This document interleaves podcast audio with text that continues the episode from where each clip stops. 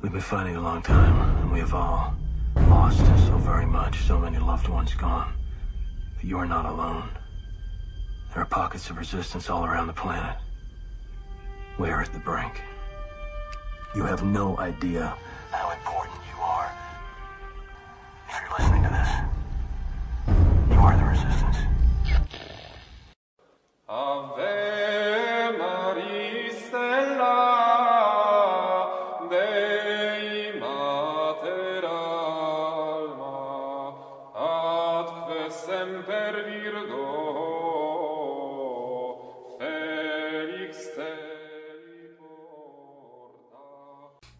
Hey everybody, Steve with Sensus Fidelium coming at you once again with Father Ripperger of the book Dominion. Finally came back out, but wait, there's a new, there's a different edition out there for you, mainly for the clerics. But to start out with, Father, go ahead. Welcome. First off, welcome. How you doing? Good to see you again. And tell us about the books you got on the uh, uh, the press. Uh, thanks, Steve. Um, it, yeah, I'm I'm doing okay. Um, it's always uh, Holy Week is always quite a bit of a load, but um, there it is. So, um, by way of precursor, just to remind people, we do have the faux version of the full leather version of the deliverance prayers for the laity. It's it's available on our website only, uh, which is sentradpress.org. Um, Dominion is out for all those people. This is the this is the version of the book which we'll be talking about for the bulk of this. Um, this is the version for the lay people, so it's out um, and it's selling pretty good. It's uh, getting pretty good reviews so far, fortunately. And then uh, here is the hardback version of this. The difference between the hardback and the uh, soft cover was um, It's a the weapon. printer. yeah, well, it's more expensive, obviously, because it, it's it's about ten dollars more for us to print the thing than it is uh, a softback. But it's um, but the, uh, the the difference is too is we had to do a different layout, a different formatting of it. All that's contained in the hardback is contained in the softback, and vice versa. It's just that we had to reformat it because a lot of the printers are restricting how thick of a book that you can put out, and that's largely due to the fact that they do print on demand, which is done by a machine. Which I've always thought, you know, it'd be fantastic to have one of those machines. You literally put materials in one end press a button on a computer and books come out the other end but they restrict it because of the nature of the machines they can only print stuff that's so thick and so um, that's why they when it comes to the hardback which is done by a different kind of machine they actually have to have the the papers can't be as it can't be as a thick a book basically so but those are still out uh, and they're available um, we had a prior video which we talked about that and so people if they want to know what's in there they can go ahead and take a look at that Yes, this isn't the same video up already. This is just adding on to what the new book is because you thought Yeah. this was thick. The new one will make Yes. is a workout carrying it. Yeah, well, you know, yeah, and this is this is the, the other thing about this video is is that this will probably be one of the last interview videos we do for a while because um, I do have a book coming out um, in about two months, just called "The Charismatic Graces." It was a chapter that I removed from the priest version of this book.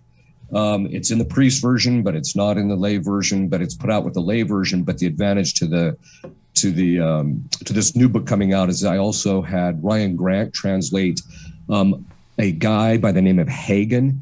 He did this thing on charismatic graces that was considered the definitive work on charismatic graces up until the 1960s.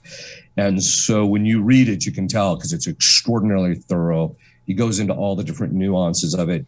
If you really pay close attention to what he says about it, it's um, you get all sorts of information about the nature and structure of it and the history and the understanding of how these graces actually worked along the line of the tradition not in the sense of the modern sense. And so what we did is i had um, ryan translated into english. We also included the latin for scholars who want to do it. And then there's the chapter from the priest book that actually on charismatic graces that is in the priest book that's not in the lay book is there too so that will be coming out in about two months but i don't think we need to do a video just for that one Right, exactly. We'll wait for that juicy one later. Uh, Yeah, exactly. Yeah, that one's going to get a few hackles up. It's not because I'm attacking the charismatic uh, um, uh, movement or anything like that. Um, it's rather, it's just a, I want to set the record straight about the theology of these things. And then from there, we can talk about the practice, but it's just a matter of getting the theology straightened out. Right, right. Information. Um, yeah, exactly. So, Father, why have two different versions of this book, and what's the big difference between them? Okay, so this this is the priest version. It's a hardback. It's in hardback only. It's 280 pages longer, and there is a very specific reason for it. And the reason is this: there are certain things contained in the priest book that the lay people um, don't necessarily need to know. Like, for example, one of the chapters in here is the qualities of an exorcist, right? Well, lay people don't necessarily need to know the qualities of an exorcist. And in here, I went into quite in length, and we can talk a little bit about those chapters that go along. Um, and there's also other things in here, but the primary reason for two different books is because we actually dealt with diagnostics in the priest version. That is, what priests have to look for in order to diagnose very specifically what the nature of the diabolic influence of the person may be suffering, how to distinguish those things from things that are truly psychological, um, and the principles that you can use in order to get that. Because um, a lot of times, what happens is is that as an exorcist, when you're first starting to do exorcisms, you might go get some training and you might get some academic stuff, which there's the Leo the Thirteenth Institute, which is out there, and we also do a, a, a abbreviated version of that formation that's done at the Leo the Thirteenth Institute in our own society. It's a one week academic process by which we give the uh, the basics that they need to know, but it's not as thorough as we would like to be. It's just not possible. Even in the two year program that they have at the Leo, there's still all sorts of stuff that guys don't know. And then, of course, you go and you might sit in on sessions and there's still stuff you don't know. Whereas this was designed, um, this book by the priest was actually designed for the priest, was designed for two things. One is to give them a thorough academic foundation to diabolic influence, the nature of it, and then the second component was that interaction between the psychology, human psychology, diabolic psychology, and how you can diagnose within the context of that and give a full set of diagnostics so that a guy can read this. He'll have everything he pretty much needs to know academically. Um, and then from there, he would uh, then obviously want to go and sit in the sessions and get further training on some uh, some practical matters. Although there's a lot of practical information in this particular book there was also the reason for writing this, which I think I might have mentioned in the last interview, was that we, um, you know, it says it right in the rituals. It said that the priest should um, study the approved authors in relationship to um, diabolic influence, right? Well, the problem is, is that the majority of that writings, there is some stuff in the fathers, and St. Thomas has some stuff, which there's quite a bit of St. Thomas in here, which always found so fascinating how well St. Thomas actually understood diabolic psychology. It makes me really wonder um, if he wasn't an exorcist himself. I mean, there were some indications that he did do some exorcisms, but if he wasn't somewhat of an exorcist himself, because of the fact that their their psychology that he lays out, and especially in his um, section on um, Peter Lombard's sentences, laid is so clearly laid out and you see it in session that this is exactly how the demons function psychologically. But so there's a bit there but then a majority of the writings were actually written from about 1600 to about 1930 and so that's when a majority of the writings were being written. And so you have but they're they're smatterings. It's all sorts of guys all over the place. And there was no comprehensive manual that you could just hand to somebody and say here this is what you need to know. So the, you had to do an enormous amount of reading if you really wanted to know that this stuff in depth and to a great degree on an academic level and so the idea was I'm just going to write a manual that you can hand to a priest and say, here, this is what you need to know academically. And then from there, they can do further reading, which they should read those other works as well. But um, but this would at least provide them the foundation for it. And so the long story short, sorry to be so long winded, but the reason that um, this book is longer is because we took out the diagnostic stuff because of what we call, I think we might have talked about this the last time, we call it the CSI effect. So it's basically this what we've discovered is is that people will read books by like Amorth or by uh, Bagaglio or and the like and various other authors. They'll read this stuff they'll see it and then they come in and they mimic what they've read in order to try and convince the exorcist that they need an exorcism because they want their problem to be diabolic. Um, and i always tell people look the main thing that the exorcist is there is to get to the truth of the matter. We want to find out if it's diabolic, if it's not. If it is diabolic, how much of it is also natural? Because uh, there's very often an interplay between people's natural problems and the diabolic. And the goal is to get to the truth. And I tell them, I said, look, I don't think you understand because people have this idea that if they're possessed, then all they got to do is just wave your wand and then boom, they're liberated and then their life is hunky dory and they don't have to do any work. And I tell them, no, you don't understand the climb out from being possessed to being liberated, generally speaking, is far more horrific than the process of just sitting down with a therapist and working your problems out psychologically. So, um, but anyway, uh, so that's why it's much longer generally. We'll talk about the Punic Wars later. Uh, uh, yeah, that's kind of an inside joke between uh, a number of friends because one time I asked Ryan Grant we were with some friends and I said, Hey, could you just tell us a little bit about the Punic Wars? Well, he spent an hour and a half on the first Punic War. And I just said, okay, that's enough, you know, but, uh, but anyway, so, so, I wish I had his uh, memory for uh, for those kinds of. I got a memory for something other things like conceptual things, but not necessarily uh, history. Right, so. right. No. We'd love to give him a smack that just a little bit. It's all in love. It's all in love. oh yeah, absolutely. So it sounds like there's a you probably have experienced many people priests contacting you about this figured out there's a lacking of knowledge in that area or formation yeah and this is what this, basically your this is a uh, a solution to that problem it is, yeah. And it was also to solve another problem, which is because most um, exorcists are not, and priests generally are not versed in the tradition. They don't know Latin, so they can't read most of the authors. But, from 1600 to 1930, virtually all of those were written in either Latin, and then there was a few works here and there written in Italian, just a few, not too many. But a vast majority of those were written in Latin.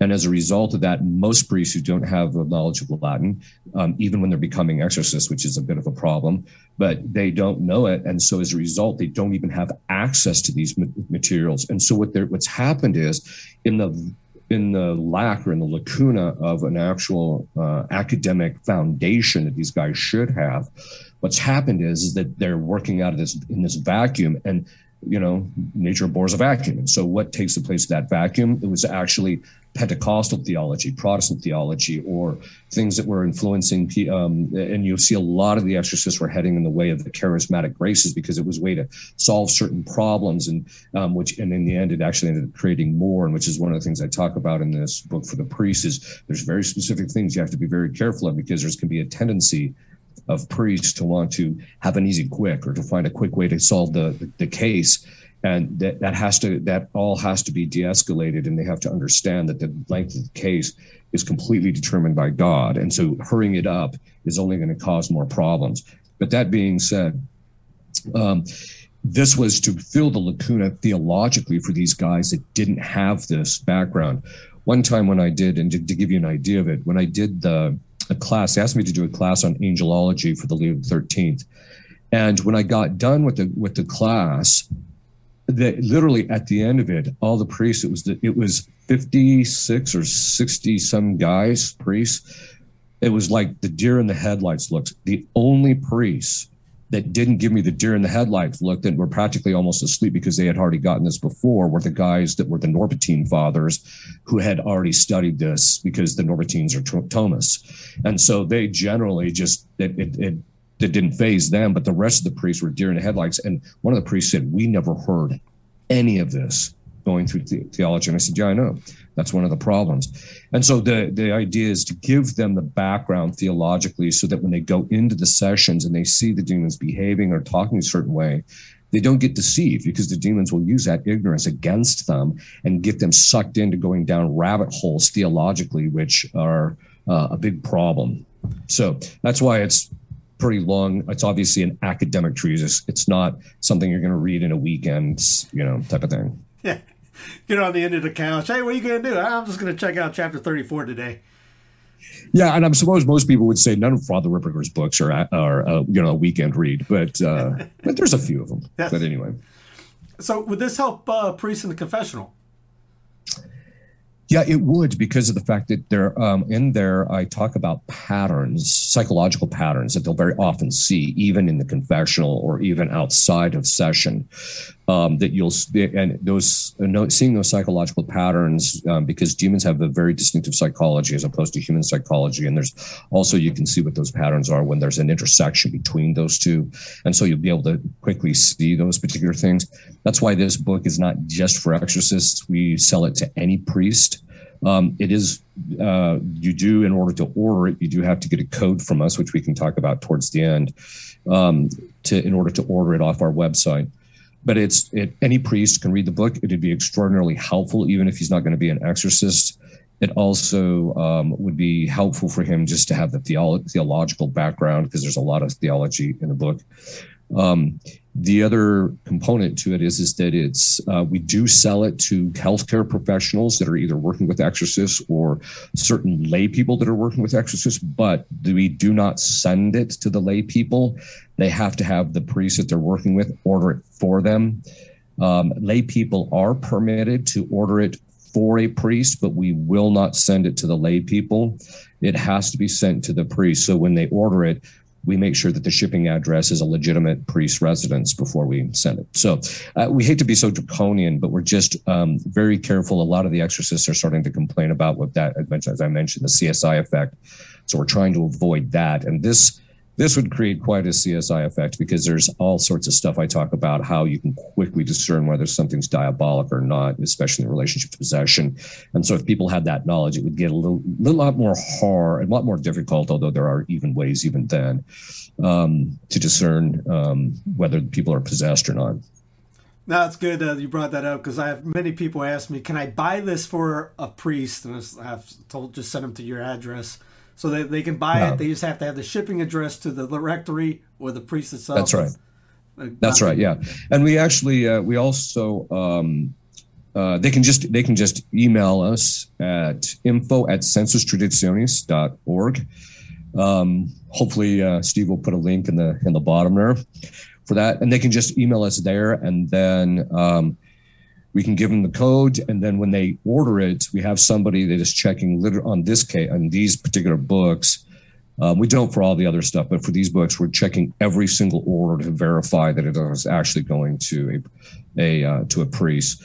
We never thought that the that this book would sell you know hundreds of thousands of copies. We never thought that. It was very it's a very specific niche market. Um, whereas the book Dominion, which is the lay version, any layman can order it, um, and it contains, uh, you know, a majority of what's in here, just the, the diagnostic stuff, and then a few of the chapters for the the priests that are specific for priests are in this uh, in the priest version.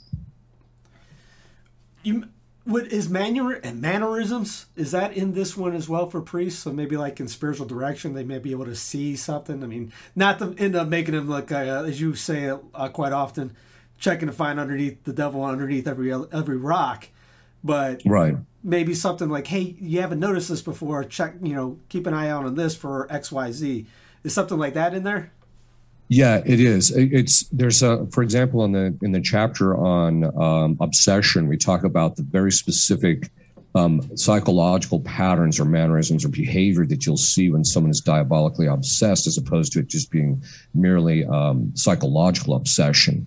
Certain patterns that they would see in the confessional specifically. Um, there's also other aspects in which you can kind of, when you get it, when you really understand the difference between diabolic and human psychology, to the uninitiated, when you look at it, you're just like, this person's just crazy, you know. But there's very distinctive patterns, and that's why we did it. And so this would be very helpful, even for spiritual direction, you know, for priests who want to do spiritual direction.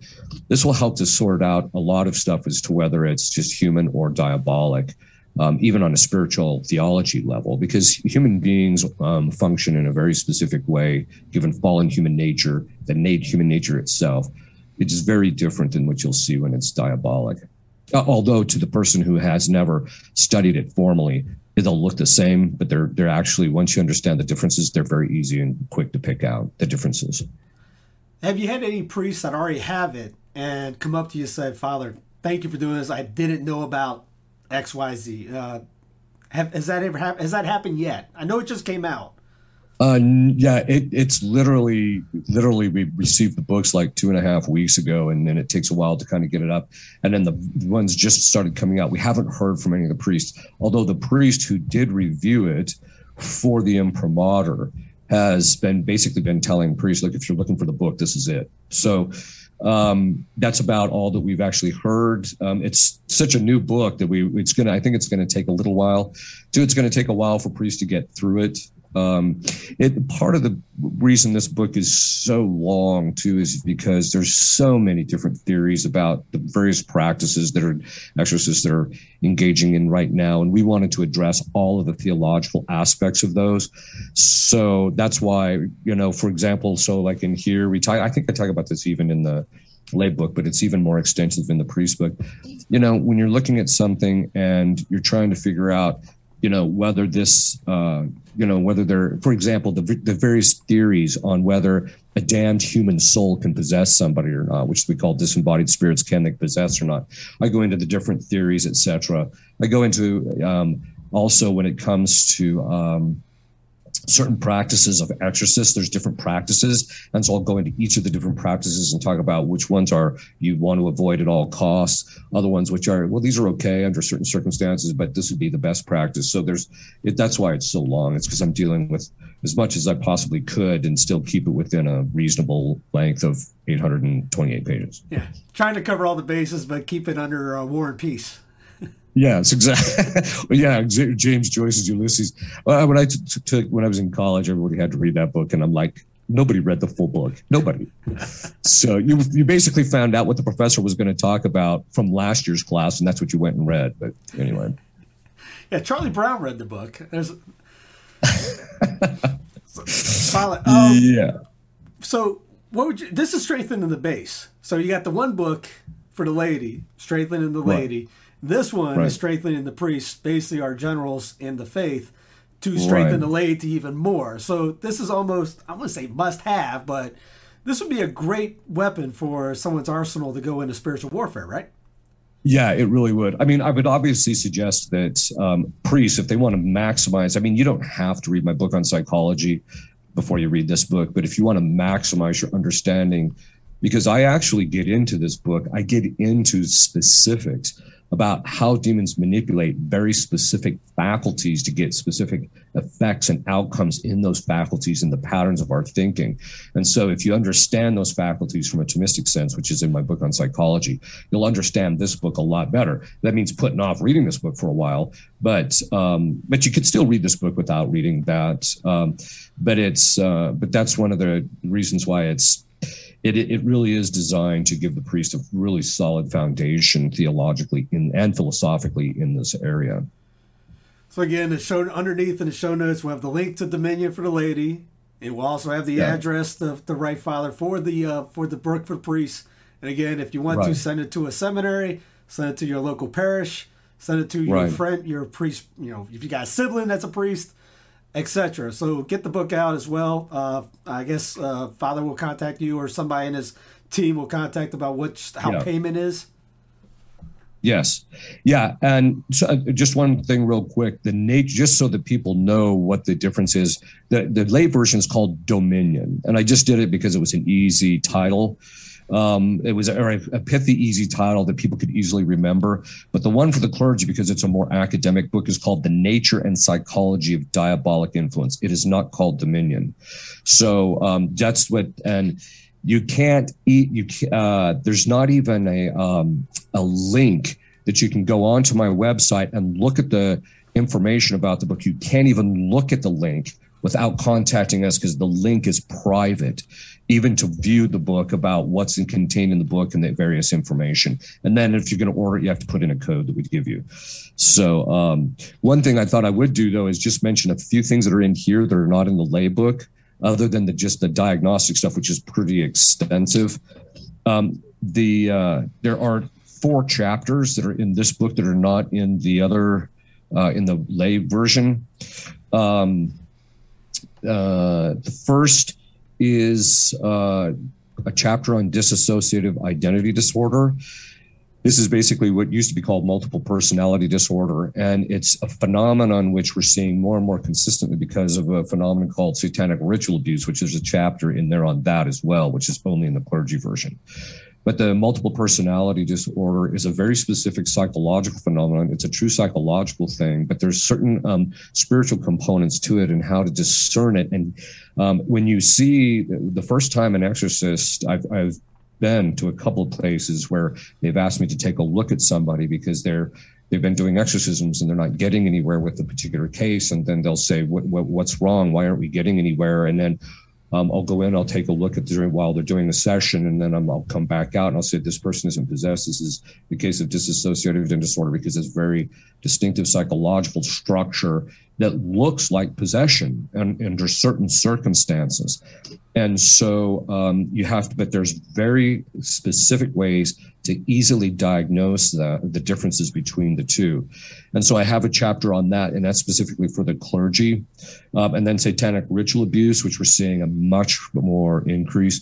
In the 1980s, there was a drastic increase in, in this diabolic activity among Satanists, in, especially in the United States, although I suspect it was probably worldwide. But um, statistically, we know primarily that which we've seen in the United States.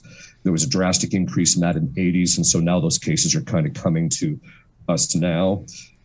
Um, and then, so because part of that was just because of an increase there had always been um, dissociative disorder and satanic ritual abuse, um, especially once they discovered the mechanism, which is something I discussed in here, this book just briefly, that they, the Satanists had discovered that mechanism in people that they traumatized. And so by the time you get to the early 1900s, they've become very proficient in inducing dissociative disorder in people. So there's that part. Um, and then, as I mentioned, there's a book on, or the chapter on charismatic graces I put that in there primarily so that the priest could understand when there's authentic charismatic graces, what the diabolic inversions are, because you'll actually see people who are possessed who actually have an authentic charismatic grace. It's very rare, but you'll see that once in a while, and how to distinguish that from the fact that people who are possessed very often can have levels of discernments of spirits because the demons are feeding them the information or reacting internally when they're around certain people, etc. And so, you know, how to discern the, the differences between those two, etc. Um, and so I went into all of those. I also went into most of the uh, the major, like 13 of the major um, charismatic graces. There's basically an infinite number, technically speaking, according to the authors. But I went into the major ones. Um, I also then did um, a chapter on major and minor exorcisms. One of the things that one of the most common questions I get from priests is, Am I permitted to do this? Or what about this? Can I do chapter three of title 12 out of the Rituale Romanum, which is the exorcism of St. Louis XIII? Can I do it here? And so there's, uh, I lay out what the current law of the church is. If the church changes its law, I'll have to change the book. But if uh, the current law of the church is who can use it under what circumstances, also what constitutes a minor exorcism as opposed to a major exorcism. Fortunately, um, I had worked out all of that together. And then just about that time, I read uh, a, a, book called uh, Linea Guida by, um, which is the guidelines for exorcists. It was put out by the International Association of Exorcists, which is a solid book. It's only in Italian right now. It's being translated into English. But in there, they came to the same conclusions that I had had, and plus they gave a few more principles in discerning, um, which were very helpful about what um, constitutes a minor exorcism and what doesn't. And it's good to have a source rather than just myself working this out with the way the Vatican talks, but actually have a source that says this is when an exorcism is minor and this is when it's major.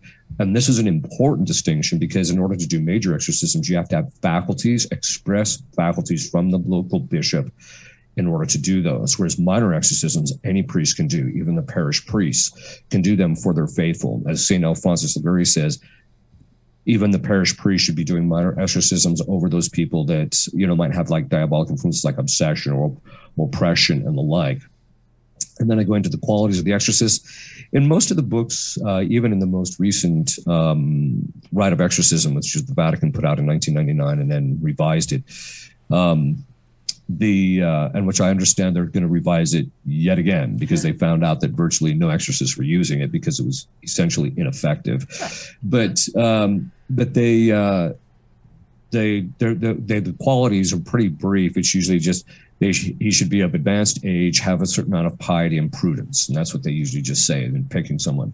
Whereas I go into the moral, spiritual, intellectual, and physical qualities that an exorcist actually has to have if he's going to be really effective in this area. So it's much more extensive, and it's based on um, not just my experience, but then um, what you read in the literature and things of that sort. I go into lay assistance because you have to have a lay assistance when you're doing this work.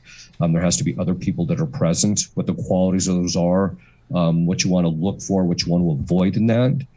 Um, one of the things I get into here is also with exorcists is avoid people who claim to have discernment of spirits, charisms, because they tend to uh, not have them. In fact, I tell guys, I tell Price, look at I've been around a numerous people who say, I've got the gift of discernment of spirits. You could flip a coin and get a better outcome about what's going on than you get from these people.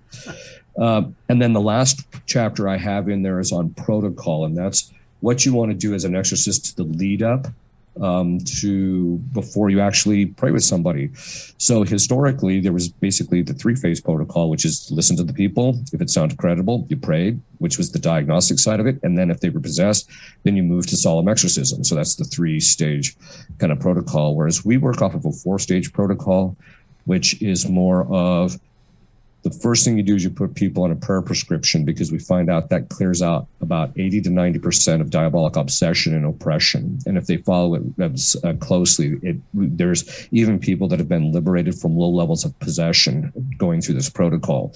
And so we talk about that first phase of prayer prescription. Second phase is removing obstacles to grace because what we discovered, I think we might have talked a little bit about this in another time, but we found out that people what was happening is, is that people were had these impediments to grace. And so you you would get them into session and then you know three months later they're like oh by the way i didn't you know i used to be a satanist. Well you know that would have really been helpful to know that three months ago right? Because because there's all sorts of stuff. Now you've got to go through renunciations and all this other mm-hmm. stuff and you got to dig into this. And then the third phase is stuff that the local priest can kind of clear out. So what we found is that 95% of the people get their stuff straightened out before they even see us. So the, I go into the protocol, why they need to have a have a protocol of a sort um, in there, and um, what traditionally they did as a protocol, and why we developed a little bit more of expensive of a protocol. So, and that's pretty much uh, the gist of it. The, between the diagnostic and those chapters, that's why there's 280 pages extra in the priest version just in case any priest hearing is going, man, this is overwhelming. I don't know if I could pull this off. It's kind. I'm assuming he kind of like stupefied it down to the sense, uh, call me. I mean, you might not have said this, but all right, if you get to here, go to an exorcist. If you get to here, call me or whatever like this. Is it kind of simplified yes. to that level? It is in the sense of it, I talk about um, um, methods of proceeding when, whenever you discover various kinds of diabolic influence. So if you find oppression, well, then this is what you do. If you find uh, obsession, this is what you do. If you find possession, well, then you want to remanded to the diocesan exorcist or to the, to the chancery, what have you. So there are, I do go into the, um, the various things that you want to do, and then also what priests can and cannot do. It doesn't mean that every priest is going to say, oh, well, you know, if I saw someone has a high level of obsession, I'm going to pray with them. He may want to get them to somebody who does deliverance work on a somewhat regular basis. You know, he might want to remand them to that because not Uh, although I do think that most parish priests should be helping out their lay people, but that's pretty much low level stuff. If you get to the higher level stuff, they may want to remand it. But I tell them this is where the cutoff is. This is where you want to do it. So it's it's very practical in that regard, and it's very thorough. So if the priests take the time and digest the materials, and because they're not going to be able to plow through this thing, if they just take the time and digest the materials, they get a pretty good understanding and be able to size themselves up and say, well, I'll deal with this stuff, and I'm not going to deal with that. So you're just trying to figure out any obstacles that a priest might have to it uh, in the sense of too much info or time wise. I mean, I know most of them have maybe one or two parishes. Yeah. Um, yeah, that's a real. That's really true. I do talk about the time element in here, especially in relationship to possession cases, but it's generally true. But that's actually one of the reasons why our protocol it um, it does two things. One is it um, it doesn't create a big burden for the for, for the parish priest because he only has to see people like 10 minutes a week um, you know for a few weeks and then that'll give him a sense of what's actually going on and where to proceed and usually before they even get to that stage if they put a protocol in place or have somebody in their area that can follow our particular protocol, um, which they can actually get at liberachristo.org. They can get it there, and then that they they if they follow that protocol, then a lot of times a parish priest can just offload this stuff and they don't have to do a whole lot because time is a real element. Um, I think the other side of it is too is it's just uh, you know priests like that, I don't even know what's kind of going on, and that's part of the part about this. The other thing that we really get a lot among the priests is a bit of fear factor of, well, I've heard that if you start getting involved in this, that your life changes and that you know you're under attack a lot and this and that. And two there's two responses to that is one is when you read the book we demystify a lot of that stuff. So there's not there's nothing to really be that afraid of right? You just have to as long as you stay in your lane and follow certain principles which we go into in depth and hear about these are the principles that you want to follow. Don't go outside your lane. If you do this then you're going to be safe. You're you know you're going to get attacked a little bit but it's stuff that you can manage and it's probably stuff you're already dealing with as a priest anyway um, just by hearing confessions right? So but this is um, and then also it gives them you know how what, what they can do to get their people some help. Because a lot of times priests don't know but it demystifies it and it takes away the fear factor. Um, because a lot of the fear is like i don't really know what's going on. I don't want to get involved and etc whereas once they understand the complexure because the spiritual warfare has a very distinctive structure and there's a, a very distinctive landscape to it. It's not um, this thing that's just completely mystification. It's actually it works. It's got a very distinctive set of principles that work. It works off very consistently. So once you understand those, then you kind of kind of know what you can do, and then priests can kind of meter how much they get involved with it based upon their pastoral load. So, and it takes away that fear factor, which is important because a lot of times when we ask priests to pray with people because they've reached the third stage of the protocol, we just tell the priest, look, we don't want you to do a diagnostic. We're not here to, you don't have to spend a lot of time. We don't even want you to listen to the person. All you got to do is say these prayers and do this, and then that's what you'll do. And um, they're like, oh, I can do that, you know? So it's one of those things that it, it, it once they understand it, then it takes away that fear element basically of, you know, I'm going to get attacked or it's going to cost me a lot of time, etc. Very good. So just again, underneath in the show notes the address, the email address to get the book for the priests, the address, the email, the URL for the Dominion for the layman. Uh, I'll throw in Libera Christo too. I'm glad you brought that up because I was about to ask you. Yeah, who is we? What's the we part of the uh, we give you the, uh, the, prayers thing? I, I, knew it was Liber, but I figured you'd say it. Um, what else should? What else? Final thoughts wise should we think of for the uh, priest book? Um, I think that um, my hope is is that this will actually help to get the direction that the church is taking in relationship to this apostolate within the church, get it on a more solid foundation, both in the sense of the tradition, but just theologically. And I think that this would help um, a lot of the priests. A lot of the priests too, when they sit in our classes, they're getting a lot more information than they would have gotten when they're in the seminary. So I think that this would be helpful in that regard. Um, I think it will also help them to understand their parishioners a bit because you'll realize, okay, this is what happens when demons are involved, or this is just a psychological issue. Um, as you mentioned, uh, it'll be very helpful in confessional, very helpful in um, giving people basic advice, especially too, today, too, because a lot of people are becoming more aware of diabolic influence. And so this will help the priest to de-escalate people's getting paranoid about those things, etc. So I think it would be helpful for most for for the priests. It's a bit of a slog, as I mentioned, because it's 828 pages, but um, I think it's definitely worth a priest's time. Amen. So yeah, be an act of charity for a layman to buy this for a priest. Again, just contact Father, right. and they'll take care of that for you. And uh, yeah, no, Father, yeah. appreciate you coming on and doing this for both the laymen and the clerics in general. But I guess you get it to a bishop, and maybe if the bishop loves it, he'll buy it for the whole diocese. Well, the one thing I think I would like the bishops to understand the most, which unfortunately I don't go into, I'm actually con- contemplating writing a short work on this, is the authority, the spiritual authority of a bishop. I, I think most bishops don't have a clue how powerful they are, not just in relationship to the demons, but on the order of grace and how they can, how what they can determine what graces come into their diocese and which ones do not. And so, uh, but it'd be nice if the bishops would just read this particular thing. Um, it would also be good, really good for bishops to read this book too, if for no other reason than to give them a sense of how this stuff works so that if they do have an exorcist, they have an understanding of what the exorcist is dealing with and what to expect. Amen. I appreciate it, Father, again. And uh, before you go, can we get the final blessing? Yeah, thanks for having me on, Steve. Here we go. Benedictio Dei omnipotentis, Patris et Filii et Spiritus Sancti descendat super vos et manet semper. Amen. Amen. Thank you, Father. Mm-hmm.